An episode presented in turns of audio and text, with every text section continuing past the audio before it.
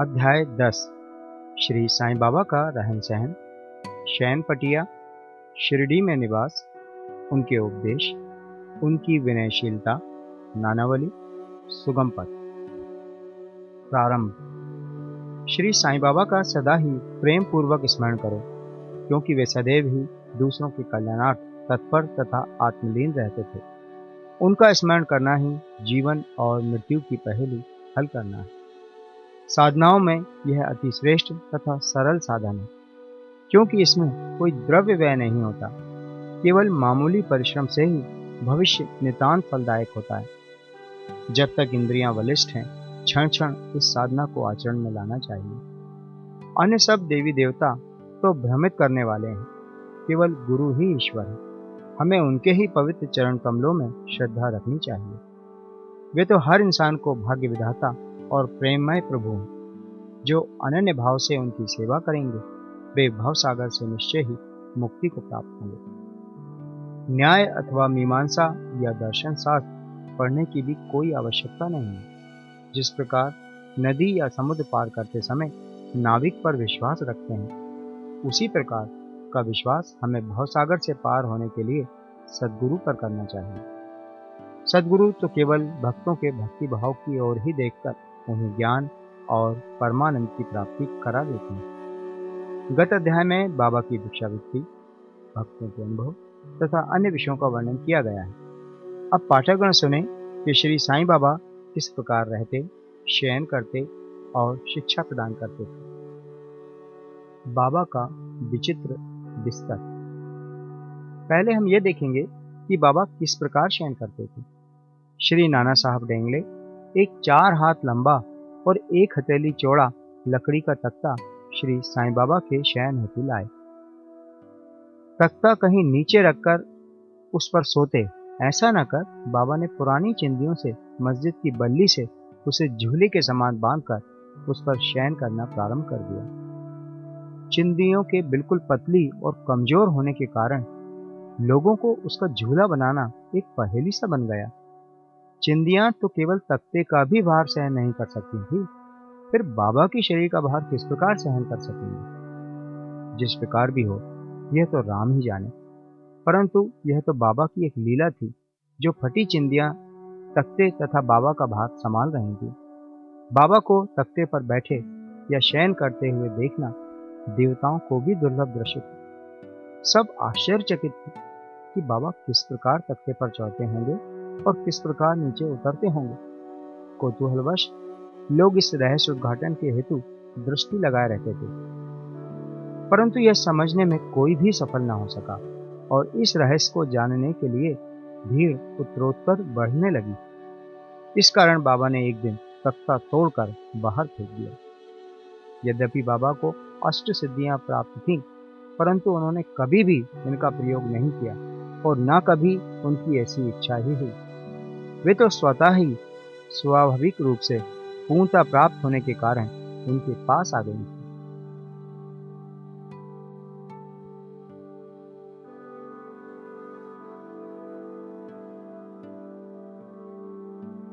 ब्रह्मा का सगुण अवतार।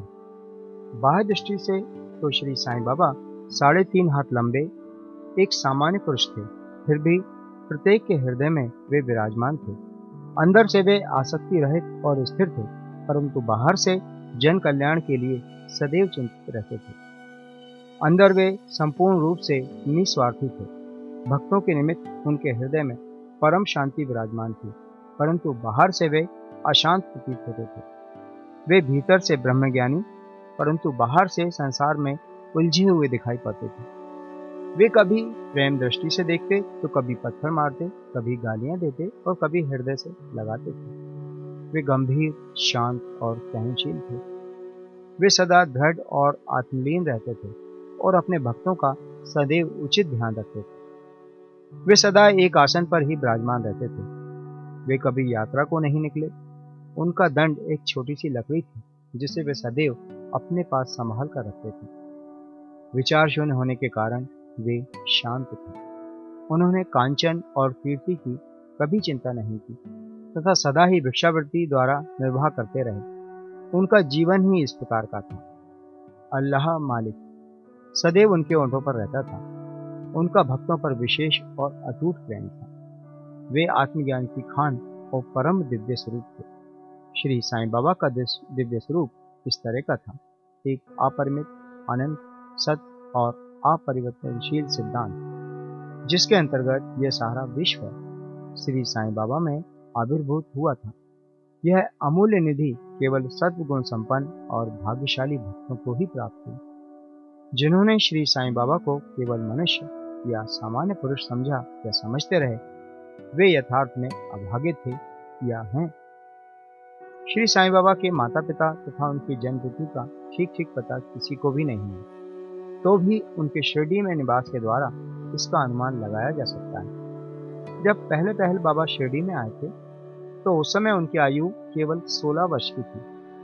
वे शिरडी में तीन वर्ष तक रहने के बाद फिर कुछ समय के लिए अंतर ध्यान हो गए। कुछ काल के उपरांत वे औरंगाबाद के समीप निज़ाम स्टेट में प्रकट हुए और चाँद पाटिल की बारात के साथ पुनः शिरडी पर आए। उस समय उनकी आयु 20 वर्ष की थी।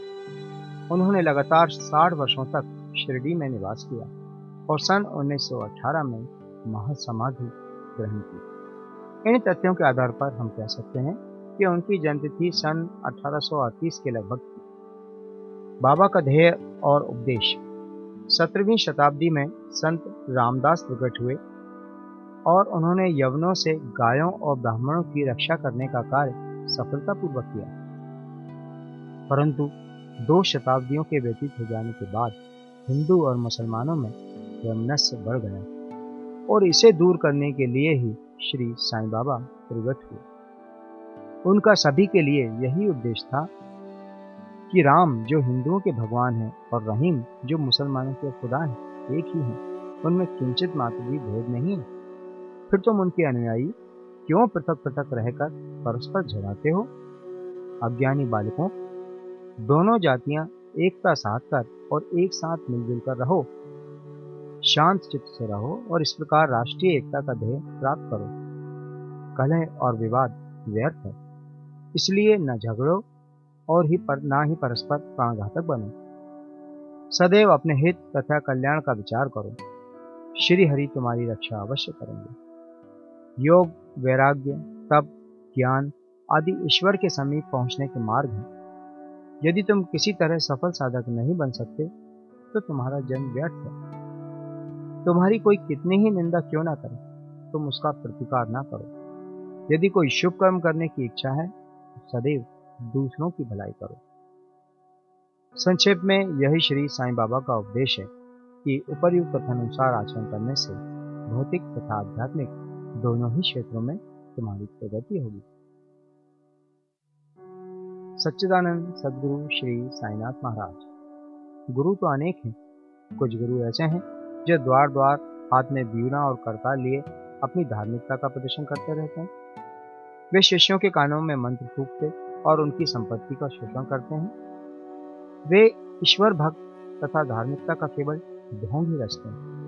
वे वस्तुतः अपवित्र और अधार्मिक होते हैं। श्री साईं बाबा ने धार्मिक निष्ठा प्रदर्शित करने का विचार भी कभी मन में नहीं किया। देहिक बुद्धि उन्हें किंचित मात्र भी छू न गई थी, परंतु उनमें भक्तों के लिए असीम प्रेम था।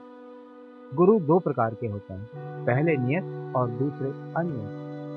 अनियत गुरु के आदेशों से अपने में उत्तम गुणों का विकास होता है, तथा चित्त की शुद्धि होकर विवेक की वृद्धि होती है। वे भक्ति पद पर लगा देते हैं, परंतु नियत गुरु की संगति मात्र से द्वैत बुद्धि का हास शीघ्र हो जाता है। गुरु और भी अनेक प्रकार के होते हैं, जो भिन्न भिन्न प्रकार की सांसारिक शिक्षाएँ प्रदान करते हैं। यथार्थ में, जो हमें आत्मस्थित बनाकर इस भव सागर से पार उतार दें, वही सदगुरु हैं। श्री साईं बाबा उस कोटि के सदगुरु थे। उनकी महानता अवर्णीय है। जो भक्त बाबा के दर्शनार्थ आते, उनके प्रश्न करने के पूर्व ही बाबा उनके समस्त जीवन की त्रिकालिक घटनाओं का पूरा पूरा विवरण कह देते थे। वे समस्त भूतों में ईश्वर दर्शन किया करते थे। मित्र और शत्रु उन्हें दोनों एक समान थे। वे निस्वार्थी तथा दृढ़ थे। भाग्य और दुर्भाग्य का उन पर कोई प्रभाव ना था। वे कभी संशयग्रस्त नहीं हुए। देहधारी होकर भी उन्हें देह की किंचित मात्र आसक्ति न थी। देह तो उनके लिए केवल एक आवरण मात्र था। यथार्थ में तो वे नित्य मुक्त थे। वे शिरडीवासी धन्य हैं। जिन्होंने श्री साईं बाबा की ईश्वर रूप में उपासना की। सोते, जागते, खाते, पीते, बाड़े या खेत तथा घर में अन्य कार्य करते हुए भी वे लोग सदैव उनका स्मरण तथा गुणगान करते थे। साईं बाबा के अतिरिक्त दूसरा कोई ईश्वर वे मानते ही ना थे। शिरडी की नारियों के प्रेम की माधुरी का तो कहना ही क्या है? वे बिल्कुल भोली भाली थी। उनका पवित्र प्रेम उन्हें ग्रामीण भाषा में भजन रचने की सदैव प्रेरणा देता रहता था। यद्यपि वे शिक्षित न थे तो भी उनके सरल भजनों में वास्तविक कार्य की झलक थी। यह कोई विद्युता न थी वरन उनका सच्चा प्रेम ही इस प्रकार की कविता का प्रेरक था। कविता तो सच्चे प्रेम का प्रकट स्वरूप है ही, जिसमें चतुर श्रोतागण की यथार्थ दर्शन या रसिकता का अनुभव करते हैं। बाबा की विनयशीलता। ऐसा कहते हैं कि भगवान में छह प्रकार के विशेष गुण होते हैं। जो इस प्रकार है। कीर्ति, दूसरा श्री, वैराग्य, ज्ञान ऐश्वर्य और उदारता। श्री साईं बाबा में भी ये सब गुण विद्वान थे। उन्होंने भक्तों की इच्छा पूर्ति के निमित्त ही सगुण अवतार धारण किया था। उनकी कृपा बड़ी ही विचित्र थी। भक्तों के हेतु वे अपने श्रीमुख से ऐसे वचन कहते, जिनका वर्णन करने का सरस्वती भी साहस न कर सकती। उनमें से यहाँ पर एक रोचक नमूना दिया जाता है। बाबा अति विनम्रता से इस प्रकार बोलते दासनुदास मैं तुम्हारा ऋणी हूँ। कैसी विनम्रता है? यद्यपि बाहर दृष्टि से बाबा विषय पदार्थों का उपभोग करते हुए प्रतीत होते थे, परंतु उन्हें किंचित मात्र भी उनकी गंध ना थी और ना ही उनके उपभोग का ज्ञान था। वे खाते अवश्य थे, परंतु उनकी जिह्वा में कोई स्वाद ना था। वे नेत्रों से देखते थे, परंतु उस दृश्य में उनकी कोई रुचि ना थी। काम के संबंध में वे हनुमान सदृश, अखंड ब्रह्मचारी थे।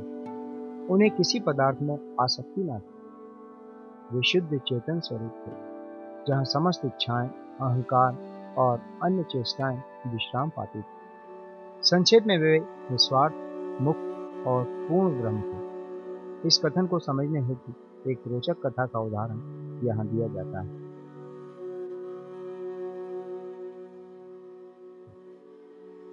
नानावली। शिरडी में नानावली नाम का एक विचित्र और अनोखा व्यक्ति था। वह बाबा के सब कार्यों की देखभाल किया करता था। एक समय जब बाबा गादी पर विराजमान थे, वह उनके पास पहुँचा।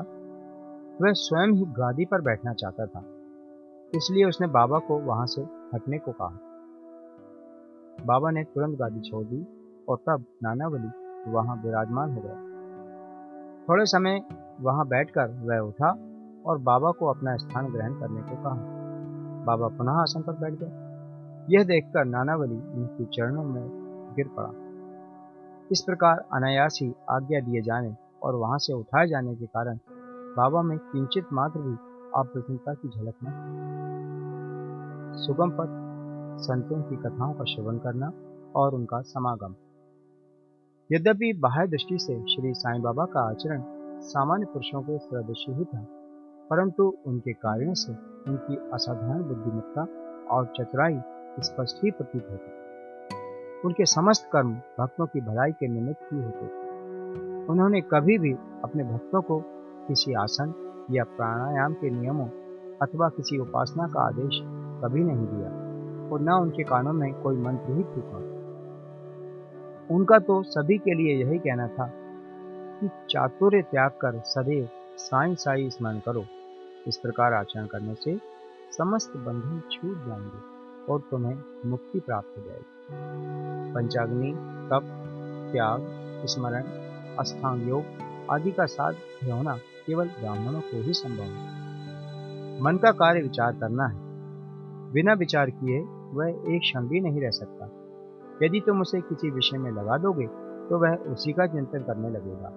और यदि उसे गुरु को अर्पण कर दोगे तो वह गुरु के संबंध में ही चिंतन करता रहेगा। आप लोग बहुत ध्यानपूर्वक साईं की महानता और श्रेष्ठता श्रवण कर चुके हैं।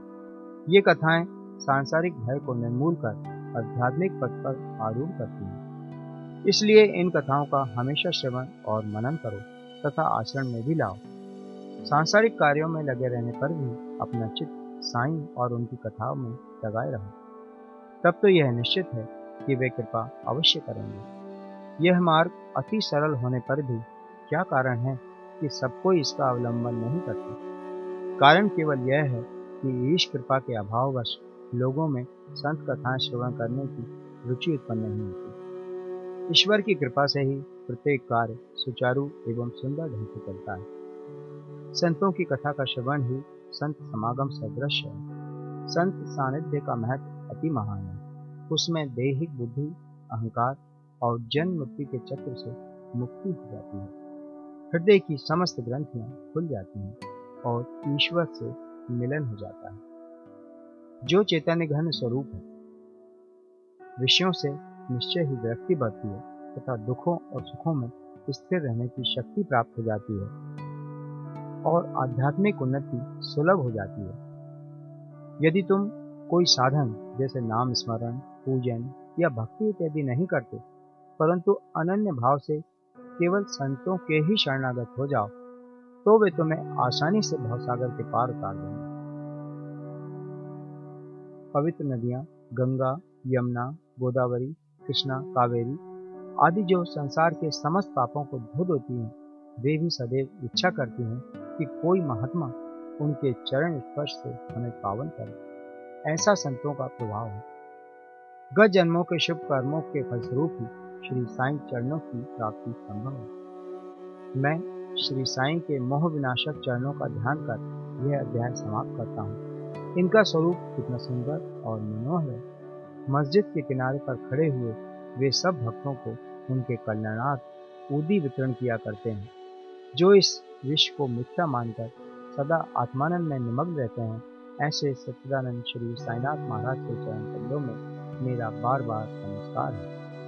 श्री सतगुरु साईनाथ अपमस्तु शुभम भवती।